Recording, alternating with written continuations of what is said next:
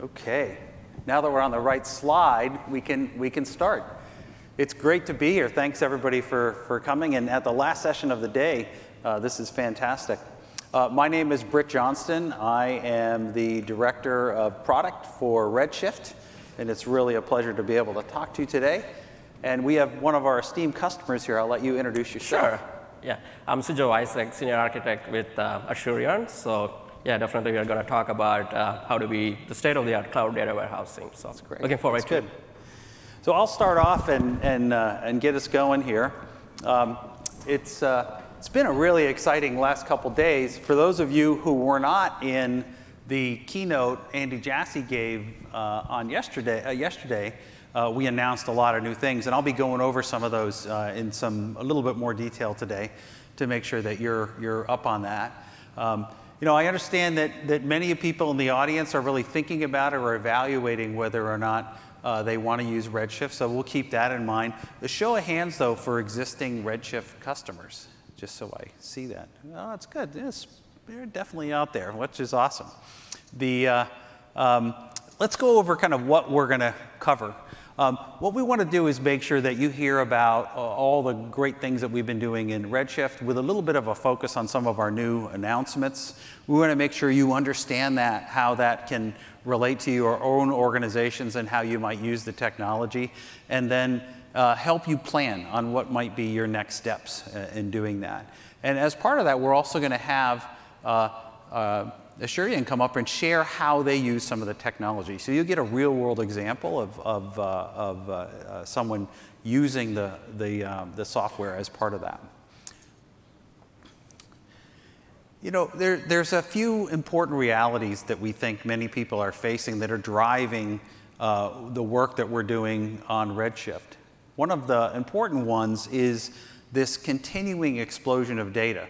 Now, I don't know about you, but I can remember talking about this for years. And I actually remember when it was kind of a future thing. There's a coming explosion of data. It was already exploding, but it was going to be even more. And what's happening now is we're in the middle of that onslaught where the number of devices and the amount of events that are occurring that we want to capture in our systems is, is rising dramatically. And so that explosion is very real and it's continuous. It's something that we have to deal with. So one of the things I want to explain to you as part of our session is how that you can deal with that. The other one is we have more different types of roles or people that we're, that we're interacting with.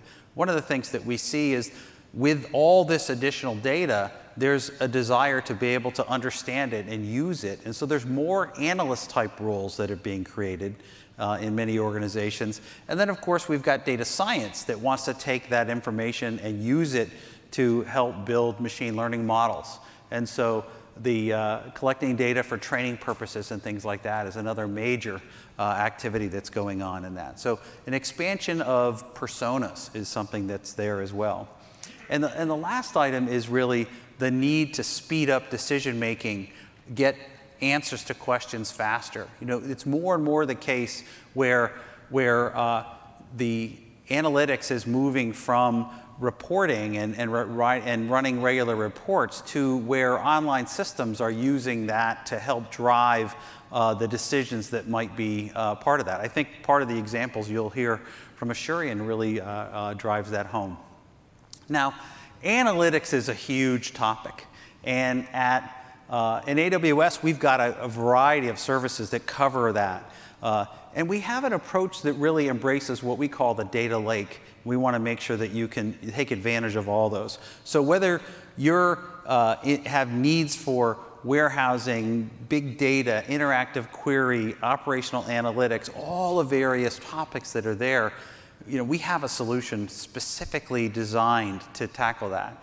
But they also integrate together, and so uh, I want to make sure you're aware of that. Today, we're going to focus on Amazon Redshift within this family and how it can help you uh, interact uh, with, your, with your data lake, work, work with all your data, and we'll talk about some of the connections between that and some of the other, other services. Now, from a Redshift perspective, there's some really important trends that we're, we're seeing. The number one is migrations to the cloud. I talked to someone in the audience here that was saying they were here to learn about how to migrate from Netiza. and you're in good company. There's a lot of people that are that are, want to understand that. In fact, migrations right now are really accelerating from uh, various on-premises platforms, uh, specifically people looking to take advantage of the elasticity in the cloud. You know, we're able to build a uh, in in relatively short time, minutes. Uh, we can build a system that can handle eight petabytes of capacity. Well, eight petabytes, to get your on-premises system that can handle eight petabytes, it's going to take you a long time. Just the multiple trucks of hardware that would be required to support that are, uh, are substantial. Uh, just unloading the, uh, in the loading dock would be far longer. And so the ability to, the, those migrations are very compelling from an elasticity and, and agility perspective from your organization. The, uh, There's a, there's a, we've talked about the explosion of data, but very specifically what we're seeing from a Redshift perspective is an explosion of event data making its way into the, into the warehouse. People want to have clickstream information, security information that's aligned with their business data, and so it, it, and bringing that together uh, so that you can run analytics across all of that information. You know, one of the reasons that there is that need is the ability, the rich feature that Redshift provides to join all the various types of data together, uh, including that event data, makes that really compelling. So that's something that we've been uh, spending uh, a lot of time on. And the other, the other trend there is to make sure that you can do uh, the end-to-end analysis of that data and get insights from that. So whether that's the partnerships that we have with all kinds of B I tool vendors to do that, or even the capabilities we have internally to do things like federated query. And we'll talk a little bit about that as part of what we're doing. One of the trends we're also seeing, and, and it's really exciting for us, is, is a... Uh, A, a shift, if you will, from uh, people thinking of their data warehouse as here and their data lake there, uh, and, and really bringing those together. In fact, one of the customers that we were, we were talking to about this said, oh, that's, that's just really obvious for me. We have our, our, our we, we've taken our, our data warehouse and we've taken our data lake, and we now have a lake house Uh, uh, as part of that. So they think of those two things as really coming together in there. And the way we build Redshift is, is with that exact concept in mind. If you, you see the uh, yellow arrow there on the screen, taking data out of your, of your data lake, when, when Redshift operates, it can go in and, and reach into the data lake and query that data at scale, in place. Uh, in open formats that you might want to maintain it there. So if you need to generate that data and store it in a fashion uh, that you can use it within multiple engines, or, or save it from sort of an archive or, or persistence perspective, Redshift can reach in and interact with that data along with the data that's been ingested. Uh, it also has powerful capabilities to unload data or copy data from Redshift into your data lake. And so that, that blue pipe there really represents that. So the ability to flow data in and out of your data lake at your particular, for your particular use case is something that, that Redshift really embraces and empowers you to, uh, to do. So thinking about data lake architectures, uh, there's really no conflict between that and, and, and Redshift. Uh, you can use uh, data lake In, in an open way with data in open formats, and that can coexist quite well uh, with that. And we'll, we'll drill into that a little bit more.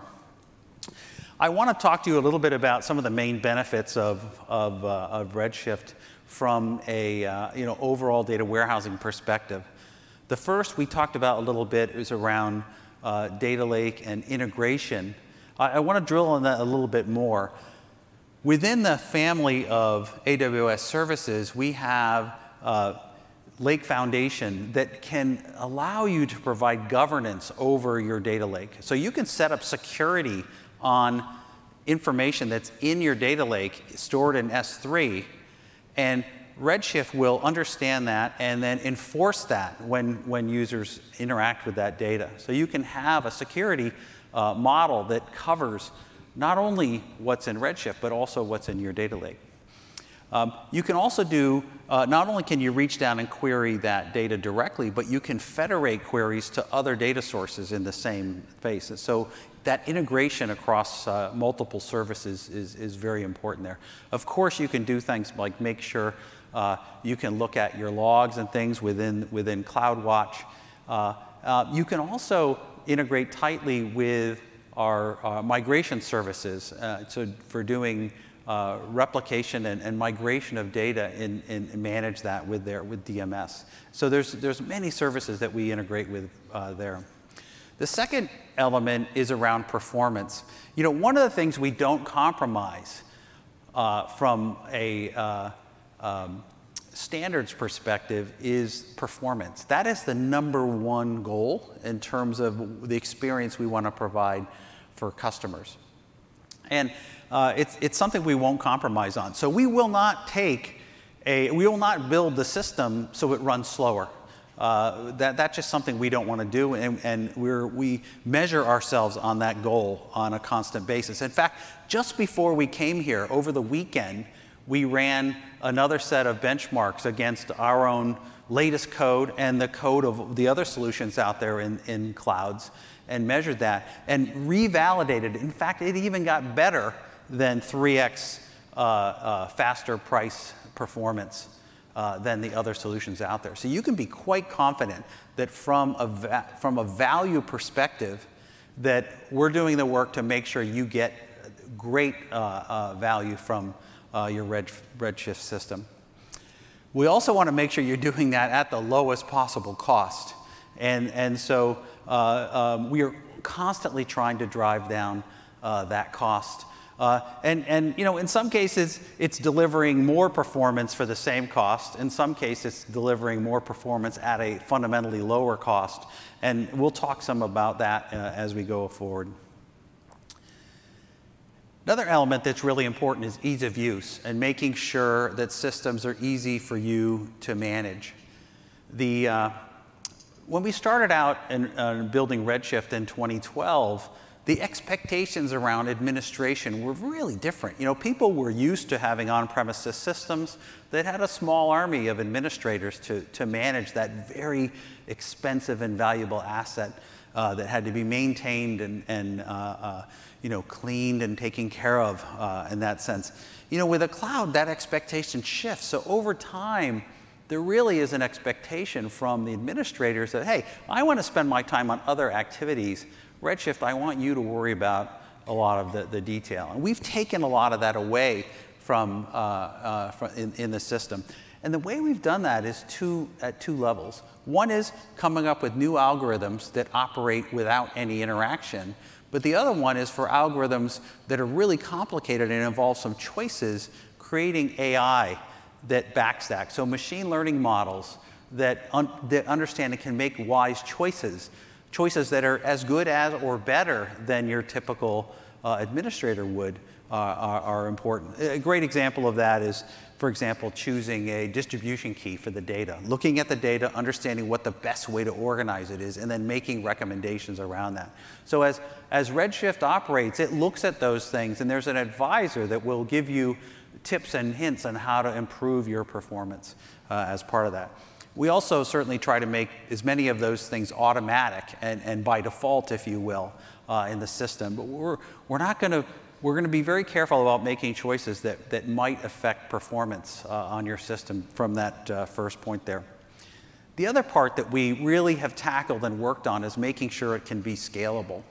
Uh, There's features in, in Redshift that can allow you to scale in multiple dimensions, either whether it's the amount of data that you need to deal with, the number of queries that need to happen at the same time, the number of users that you need to support. All of those are dimensions that we were able to handle uh, a very wide uh, variety of cases, and we'll talk a little bit more about features that support that. Um, I think uh, fundamental and foundational is security, making sure that we provide you Uh, integration with AWS's security capabilities, making sure we, we use all those best practices, making sure that the, that the environment that you operate in has all the appropriate uh, certifications are something that is also very important. So those six elements are, are, are really the foundation that we operate on. You're amongst many, many friends uh, uh, with Redshift. There's tens of thousands of users out there using that, and they have usually many clusters. So imagine the number of, of data warehouses that are operating within that. This is really provides us a unique capability. In fact, no one else in the world has as many warehouses that they can go look at, look at the telemetry, understand how they're being used. So we drive our development process based on learning about those systems and how they operate. You know, I mentioned the increase in, in uh, uh, event data. We, we can see that flowing into the system. You know, we're not going to look at the contents of what's inside your your warehouse, but we can understand how you're using uh, how you're using the system and learn from that, and, and everybody can benefit from that uh, from those uh, changes.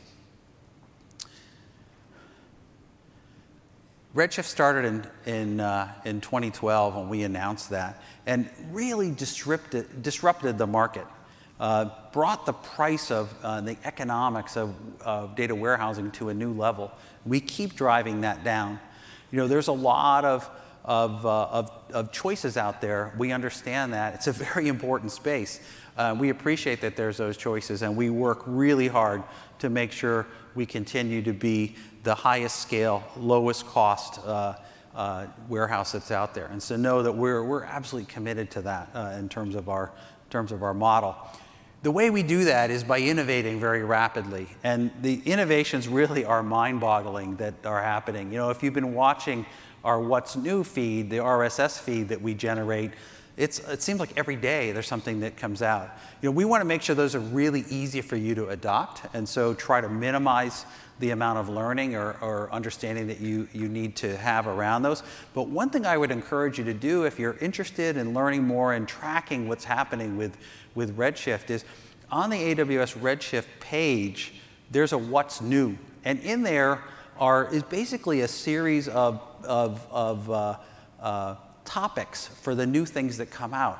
We're very careful to try to summarize those new things in a way that you can understand really easily. And so look at those what's news, uh, uh, what's new uh, um, statements as a great way to kind of keep up with something and understand whether or not it's something that you or someone on your team might need to learn more about. Now, if we look at just the, the last year, uh, we can organize kind of the work that we've done uh, along this path here. Uh, you know, some of the newest announcements like the R A three and Aqua are right there at the top on performance. Uh, the new console which just came out, and our data lake export that we just announced yesterday. You know, those are all at the front, but there's a whole series of those. I'm not going to go through every single one of those, but I want to highlight some of them so you understand uh, some of the innovation that we've been doing. Uh, the new console is something that we've spent quite a bit of time on. Uh, this is if you're an administrative user or you have someone on your team that needs to be there, know that we're building this in a way that makes it really easy to administer systems. And we expect that you probably have more than one. Uh, Maybe you only have one production, but you probably have a test and a dev environment that you need to maintain as well. And so these things are, the, the console is designed to make it really easy to manage multiple of these systems. Uh, I mentioned there's an advisor in there that will look at an individual cluster and give you suggestions about how things to tune. So you really don't have to have the expertise to know exactly what's there, but uh, uh, the system will tell you, hey, I'm noticing that there's some improvements that you can make here. Would you like to make this change? And then you can click on a button and, and make that change. We also want to make sure that you can uh, rapidly diagnose the system if something's uh, not behaving the way you expect it to be. You know, you might make a code change in something and a query gets real slow because someone changes the, the query itself, and, and you're not happy with the results of that. Going in and understanding where that's happening is something we want to make really easy for you. So you can look at the queries that are being executed, understand the ones that are taking a long time, drill into those and figure out, oh, this is the change that probably is causing my problem. This is why that report's running slow, and I can suggest someone make uh, an improvement on that, uh, on, that, uh, on that query. You could even go in in the console and try it. You can copy that query, run it yourself, see if you can improve it, make some tweaks to that uh, on there.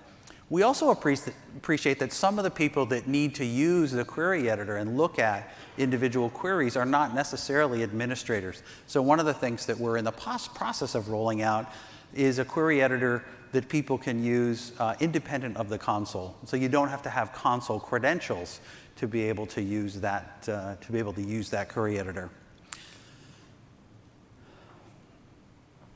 Now, we've done so many of the things on that list. Uh, add up to a, a huge benefit. And one of the things that trying to make sure that they don't require a lot of attention on your part is fundamental. If you take a bunch of those and, and, and, and look at them, uh, just in the last six months, we've improved the performance two point three five times. That's what our, our benchmarking guys tell us. So out of the box, create a cluster, load some data, run a query. It's two point three times faster than it was just six months ago. That's pretty amazing. Uh, that, that, to me, that's shocking. It's a very mature system, so getting that kind of performance improvement is not easy. The way we've done that is, is by a, a mix of things. Uh, some of those are around just how we encode data and speed that up, and I'll drill into that. Others are around how our queries operate and the techniques that we use, making sure we're using the most modern uh, uh, approaches to doing join operations in, inside the system, with things like bloom filters, uh, making sure that we have a great planner that's planning the queries and, and taking into account all the capabilities of the underlying systems to, to, uh, to get performance. Uh, using things like uh, a, uh, an analytic uh, statistics that are, uh, instead of requiring a full scan of the data, can sample and, and give you very accurate results based on, based on some science around how to do that with, uh, with, with H L L uh, statistics. These are all things all add up. You don't have to do anything to take advantage of these, and we will keep improving the system that way. Uh, our experience, most customers feel like, hey, my system just seems to get faster. Uh, and that's truth. You know, we, we run uh, our development process in such a way that those things are, thing, are benefits that you're going to see, uh, and will improve the system over time. So let me talk about an interesting one that we've done. Uh, this is a, an encoding for data. It's called A Z sixty-four. You would think we would know how to encode data. This is how you take something and capture it in ones and zeros. What's encoding? We actually figured out a way to do this even better. And it's not obvious at first why we would do that, but the reason we did it is because the modern processors, the latest C P Us that are out there, and R A three is an example of that, we'll talk about later, but the latest C P Us have new instructions that didn't exist years ago. Those new instructions let us do parallel processing inside the C P U. Uh, and so we can take advantage of what are called S I M D instructions and build a different kind of encoding.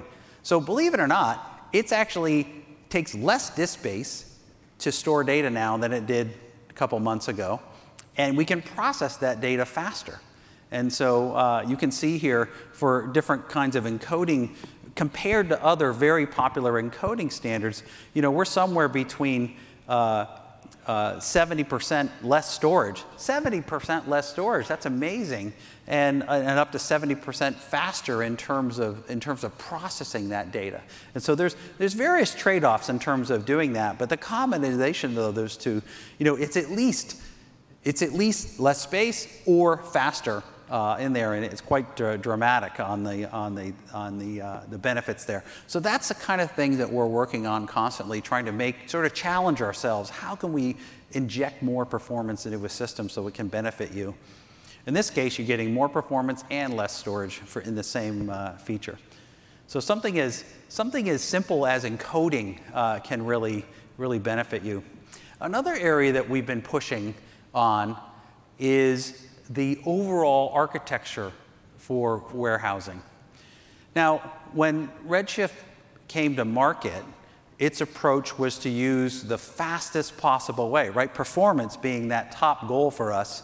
And so uh, using a shared nothing, art, uh, uh, shared nothing approach provide that maximum performance. And the reason why is essentially the distance between the data and the processor is as small as you can make it.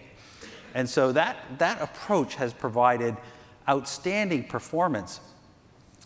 There's another approach, though. As the cloud has evolved and the networks within the cloud have gotten faster, it's made it possible to build systems that have uh, connected or disconnected storage. And so separation of compute and storage is something that that allowed. However, even in that case, when you put a network between all of your data and all of your compute, it really can cause some uh, scaling and performance issues. And so that is not a panacea either. And in fact, one of the reasons that we've sort of avoided going down that path is, is we did not want to build a system that got slower uh, as part of that. And that would be the approach there. What we've done is taken an approach of what we call disaggregated compute, where rather than taking the data and pulling it off disk and moving it up to the compute, we actually are taking the compute, the computation, and pushing it closer to the data. So it, it really is a revolutionary approach to, uh, to solving that problem. And uh, uh, you know, we asked ourselves how we can do this in a way that, uh, that really is revolutionary. And you know, it really took the cloud to enable this. You know, because we can take tens of thousands of customers' warehouses and run them inside a cloud service, we can now think about special ways to solve really hard problems that, that would be really difficult to do in an on-premises world.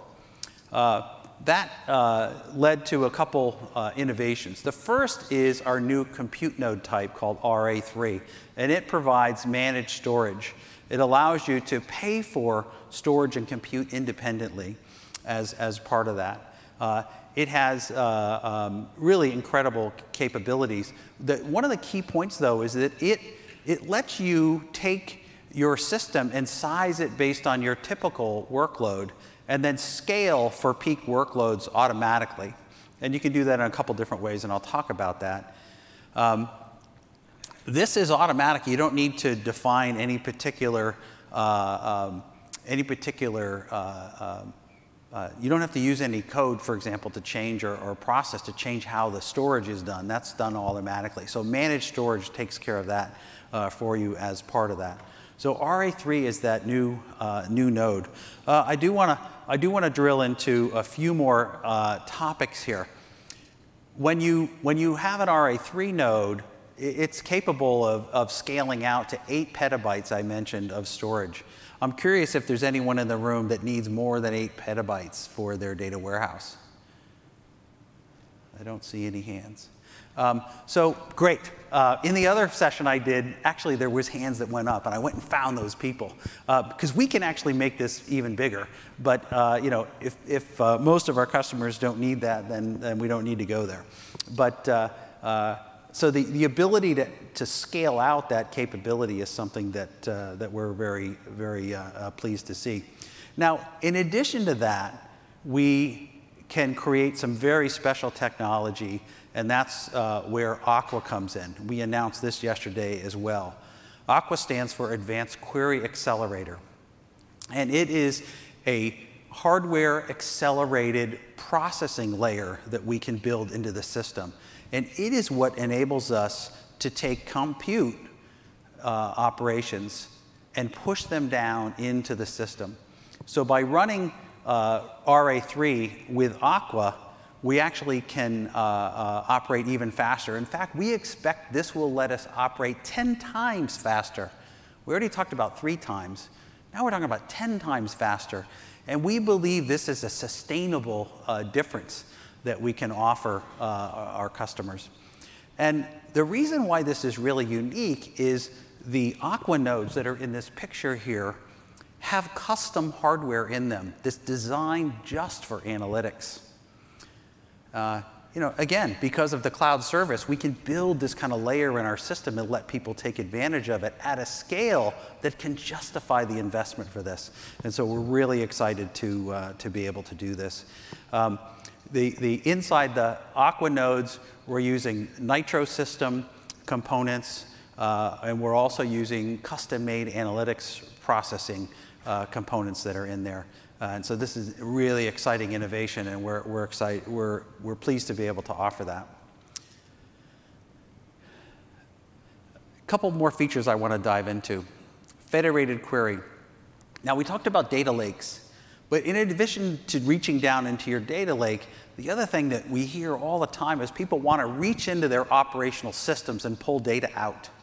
Uh, they, they, you know, it's a pretty obvious thing, but uh, we're hearing this more and more, and so we've built this feature. So you can sit inside Redshift, run a query that will not only reach into your data lake, but also reach into those operational stores like Aurora PostgreSQL or R D S PostgreSQL, and do a query that crosses, that spans all of that data.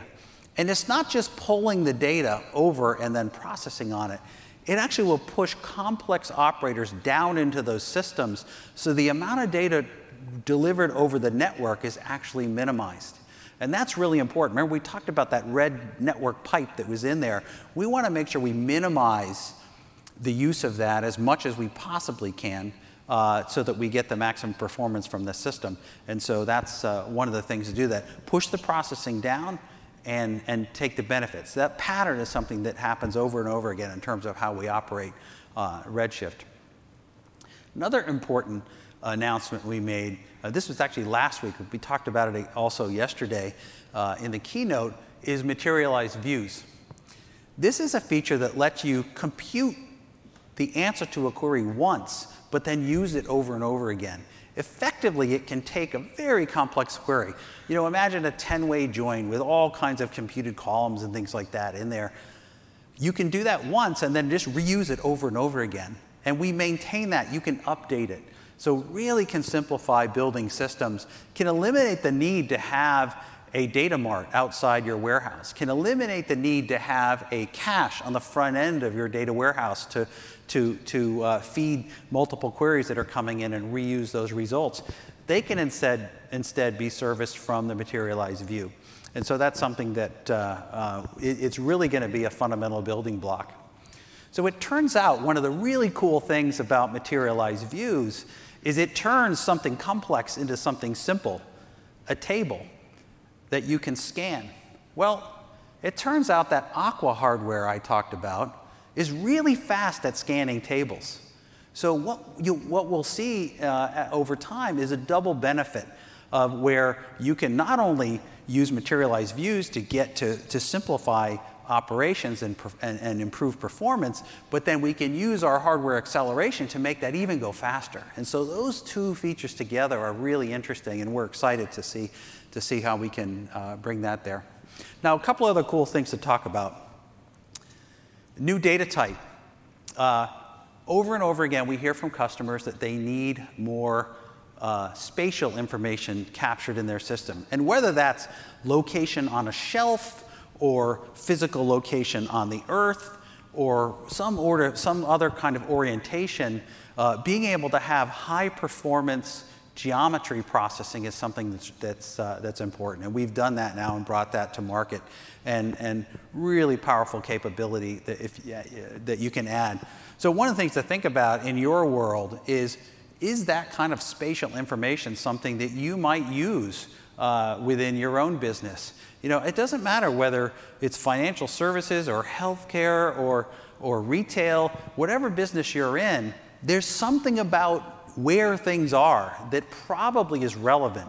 And you can add that now into your capability. Just like we've added event data in, now you can add, you can enrich that with information about the events, that, that uh, physical location, and that can, that can lead to some powerful results. So we're excited about that, and you can, you can learn more about that. I would encourage you to go to the What's New if, uh, if that's relevant for you. Now, there's a whole class of things that we've done that are important because they leverage machine learning. These are things where we've got algorithms that we want to make sure that you can use effectively.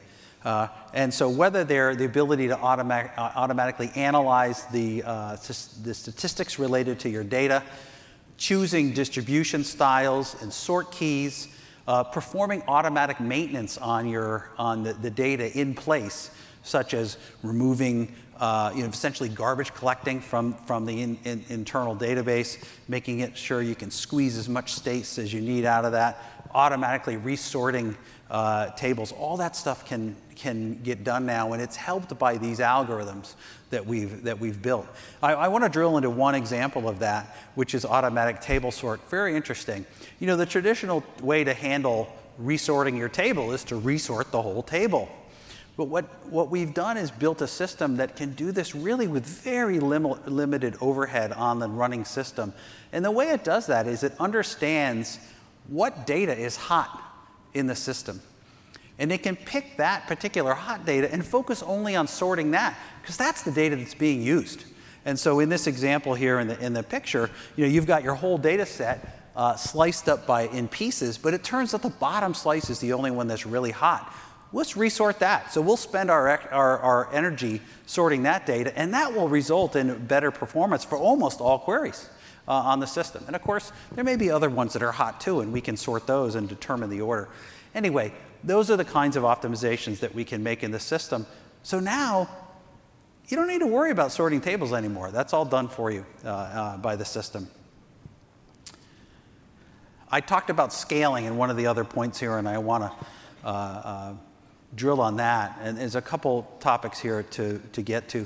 The first is around the ability to scale uh, with dynamic workloads, where you've got spikes, unexpected maybe spikes in your system, and you want to be ready for that. We've got a, a capability called concurrency scaling, and you can turn this on. Uh, it's a feature that allows you to uh, amplify the amount of resource that you have in the system by creating essentially shadow clusters that do the same thing that your primary cluster does, for relatively short periods of time. So as if you have a, a growth in either the number of queries or the number of users that need to come into the system, the system can recognize that, spin up these additional clusters uh, very quickly, and then start offloading queries into those clusters. Once the spike is done, it can ramp all that stuff down, and it will do that automatically. What this really means is we can provide what virtually limitless scale in terms of that. You know, our example here, we've got um, uh, uh, benchmarks we've done here where we're running, uh, in this case, two hundred twenty concurrent queries. So two hundred twenty concurrent queries. They're all running at the same time and being serviced uh, with really outstanding performance. Uh, and so we can scale down from a small to a large number of, uh, of, uh, of query streams uh, very rapidly. And this is something that we've really worked on and refined. The, the, the change in this capability is something that, you know, for those of you who may have looked at Re- uh, Redshift and wondered about this, you really need to update your data point. Just in the last year, we've improved this by thirty-five times uh, in terms of its performance. So something we've really focused on uh, nailing there. And so uh, you can be assured that uh, um, if you have spiky workload and you want to be able to take the spikes out of that and make it so that your users don't feel those, uh, this is a feature that can really help you uh, do that uh, successfully. Another area that I want to talk about is workload management. You know, everybody has lots of different kinds of users that use their system. And they may have different priorities in terms of, in terms of uh, what the results are. In the example I've got on the slide, we've got an E T L class of, uh, or group of E T L uh, uh, operations. And those may not be real people. Maybe those are, are, are processes that operate. But we're going to think of those as a group. We've got another one that, that are, are, are analysts that are doing analytics. They're analyzing data, running queries uh, on there. And, and they are at the normal priority. And the last one, we've got our data scientists. Now, what they're doing may be really important, but we don't want to impact the day-to-day running of the business with their work, so we want to prioritize them low. Not doesn't mean they won't get their work done. It just means it's not going to interrupt the, the quality of the results or the, the experience that our more important uh, workloads would have. And so by doing this, you can set up the system so that we can manage those workloads. And you can determine, based on your own organization, what you, what you would like to have here. You know, in this example, we have three groups of users and prioritize them there. You can pick, this is something you can decide uh, on your own. And so uh, doing workload management and having query priorities set within there is something that can really benefit you. Uh, and you can set this up so it's automatic uh, in the system.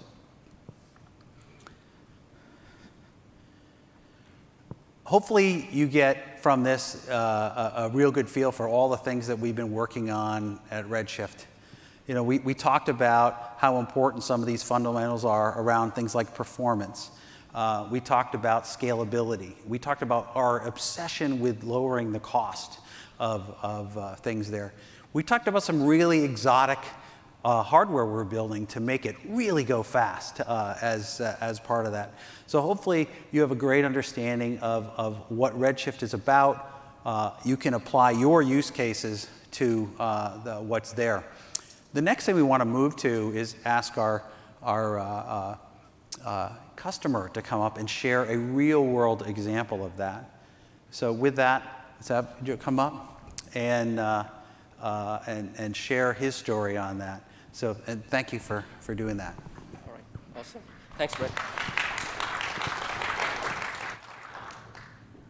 All right, so before I start, a quick overview about Asurion. So, Asurion is a leading provider of um, device insurance, warranty, and support services. We help people protect, connect, and enjoy the latest tech. Also, we serve nearly three hundred million customers on a daily basis, and that too with great customer satisfaction. So now the question is, how do we do it, right? So the key differentiators are we use best-in-class technology, um, we use real-time insights and solutions to deliver meaningful customer experience, and also we use our global footprint to scale efficiently. So now we are talking about a um, state-of-the-art uh, platform which uh, drives insights and solutions to have a meaningful customer experience. So let's take a look at what would be the design principles that would go behind a system like that. Um, the first one is advanced analytics. So the system should support both near real-time and batch analytics. Also, from a scalability aspect, the system should be modular. Like, um, you should be able to swap in and swap out components without impacting the end users. Also, um, from a security and privacy aspect, uh, system should support role-based access control, um, and the data should be always encrypted. And the ability to um, kind of plan for uh, new privacy requirements that's coming um, each coming up each every each and every day, right? Like G D P R, C C P A. So we need to keep all those things in our mind while we design the system. Also, regarding the operational excellence, the system should be a model for that. We should have effective logging, alerting, and um, end-to-end uh, automation for deployments as well.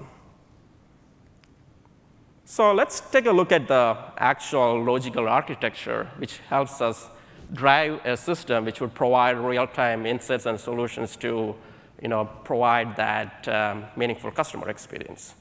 Um, so the system is grouped into a um, few layers, I would say, um, kind of uh, modular components. They are namely the sources, the ingestion, um, the staging, the speed layer and batch layer, and a serving layer.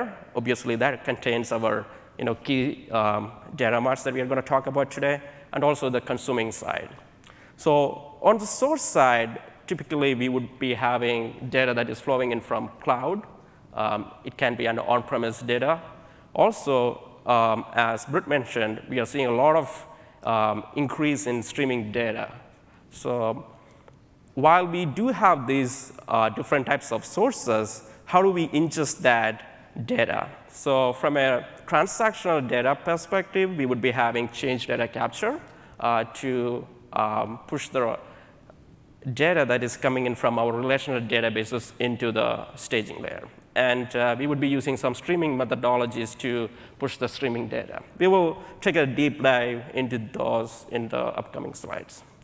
And definitely, we would be having a staging area to hold the raw data. So this would be an S three bucket. And uh, a speed layer, which would support near real-time transactional data. And uh, we are talking about a batch layer, which would hold the curated and catalog data, also the point in snapshots for analytics. Literally, this is the data lake.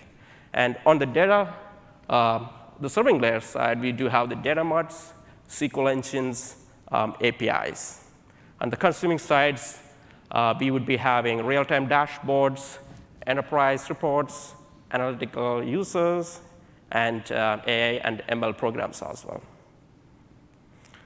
So let's take a deep dive into what are the A W S services that we use to achieve this architecture. So on the very left-hand side, we have the different sources. For example, cloud data might be in um, R D S, and also there can be um, a lot of on-premise sources, um, transactional sources like S Q L servers, um, other databases, et cetera. And obviously, the real-time events data that is coming from mobile apps and other sorts of um, streaming sources. And uh, corresponding to the two ingestion uh, methodologies that we discussed in the previous slide, we do have A W S database migration service to capture the change data that is flowing in from our transactional systems. And we use Kinesis Firehose to push um, the streaming data into the staging layer.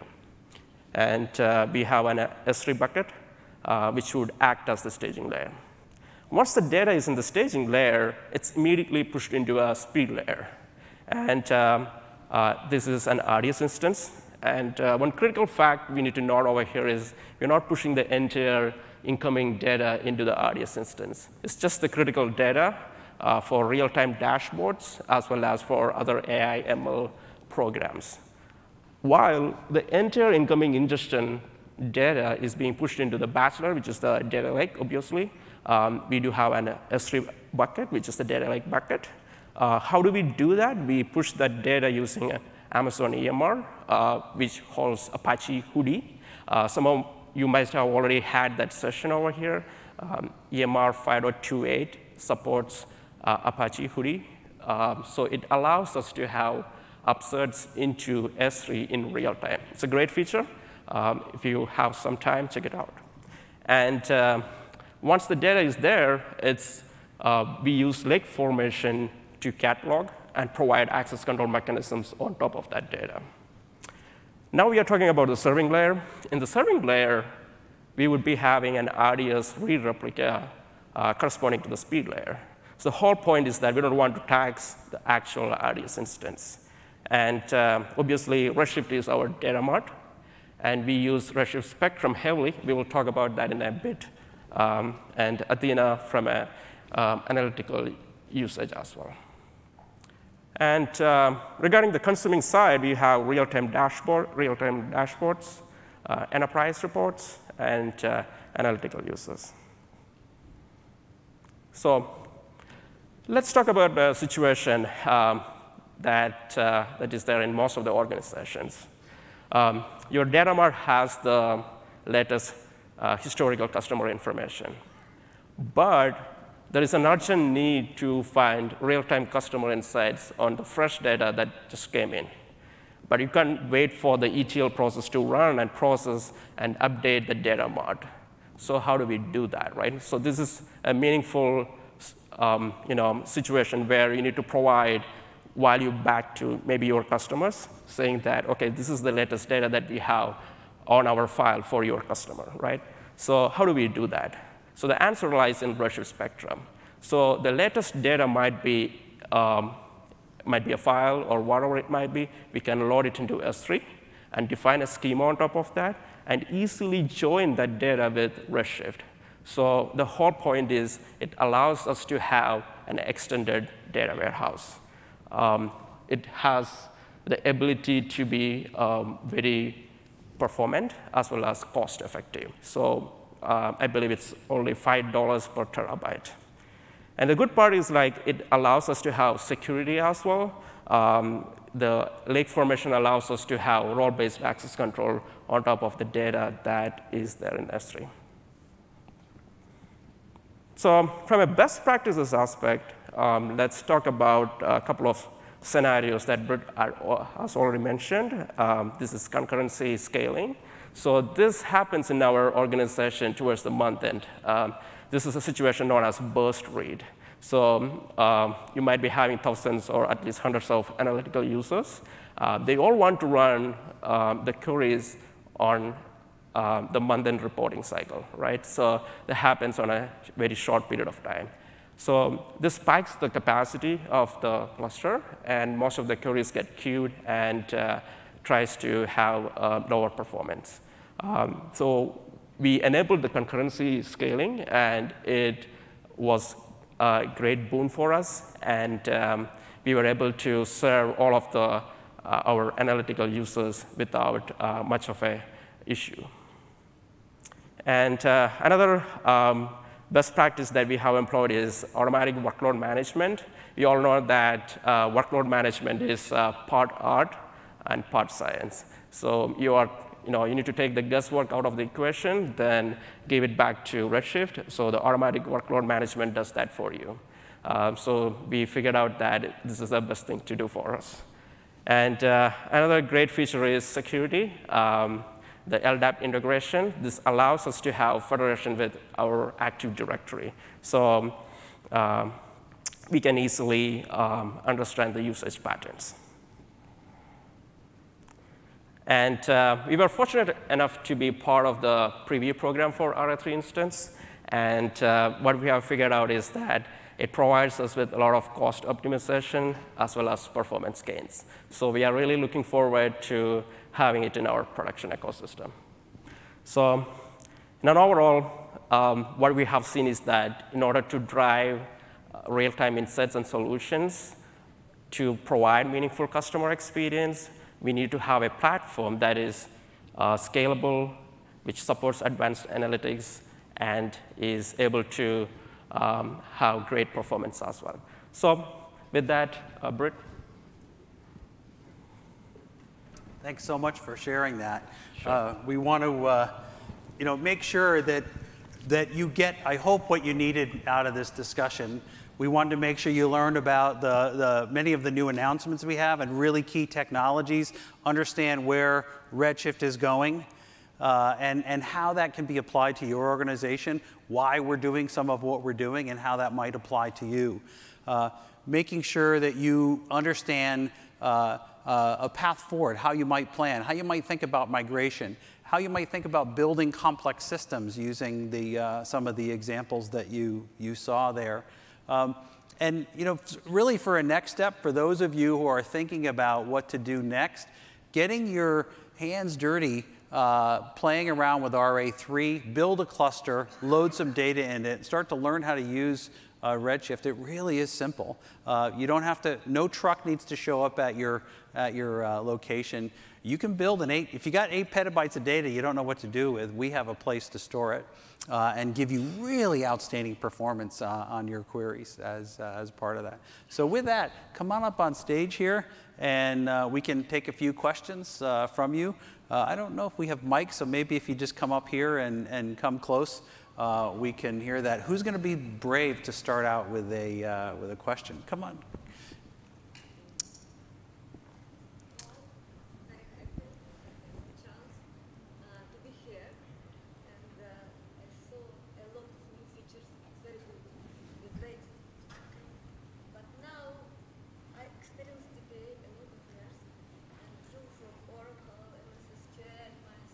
Yes. Now I would like to share my problem. Is there partitioning in the Redshift? Do you, are you planning to introduce it? Because it can help us a lot. It will improve performance. So the, so the question was, does Redshift handle partitioning? Yeah. Um, and and the, the, the, uh, the answer really is, you know, Redshift will partition the data and spread it out across a, a massive system, but it doesn't do it in a physical way, right? It does logical partitioning. And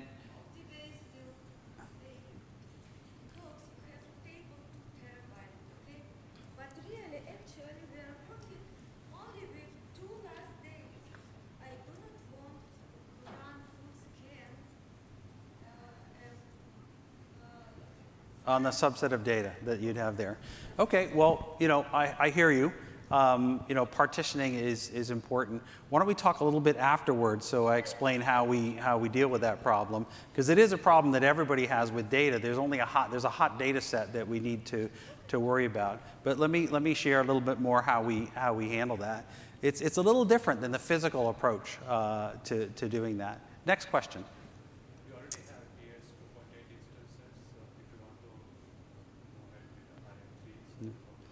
So the question was, if I have D S two uh, eight X L instances, uh, what, what should I think about in terms of migration? So I did another talk uh, here at the, at the conference, uh, A N T two thirty, and it drills into a lot more detail on how to migrate and how to size things. But I'll, I'll summarize uh, briefly for, for that, uh, that case. If you have uh, D S two eight X L instances, generally speaking, when you migrate, you do a two to one migration. So let's say you had eight. You would go to four, four R A three sixteen X Ls, and you generally should experience about double the performance of your current system, double the, the storage capability of your current system for the same price. So that's, that's essentially uh, what we're delivering there. If you've got D C two uh, eight X L interest in, uh, instances, generally the migration path is more of a three to one uh, ratio. Don't expect quite the same level of performance improvement because D C uh, already have uh, pretty hefty processors and S S Ds in them. So the, the technology difference is not quite as dramatic in that case. Uh, but you'll still get, you should get performance benefits and, and a simpler system as a result of that. Um, if you've got smaller systems, ten terabytes or less, then you, you, uh, um, you know, really uh, should think about uh, the next thing we're going to do, uh, and we talked about it here briefly, is we, we're, we'll, we'll announce a, an R A three four X L. We've talked about it, but it's coming soon. We're working on it.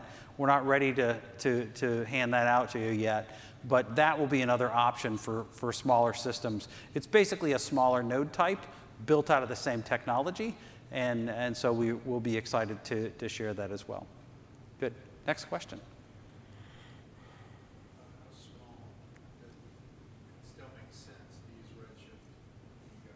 How small a data set? Well, as I said earlier, you really size your clusters based on the amount of compute that you need. Uh, and so you could start out with a, uh, you know, an R A three cluster, for example, uh, with very little data in it, and it will allow you to grow that dramatically over time. You know, our guidelines are, are essentially sixty-four terabytes per node. And so, so when you've got a two-node system, that the guideline there is it's zero to one hundred twenty-eight terabytes. That's a pretty big range. Um, it is the case if you have a small amount of data and that data set will remain fairly static, you might want to use one of the, the, other, the other node types to get a better cost uh, performance uh, benefit there. But you know, we can help you size that. Okay, well, we're basically out of time. Uh, We'll, we'll be here for a couple more minutes. It's the last session of the day, so no one's going to kick us out of the room. Uh, feel free to come up and do that. Thank you so much for, for your attention, and I hope you got some benefit out of what we shared. Sure. Thank you. Thank you.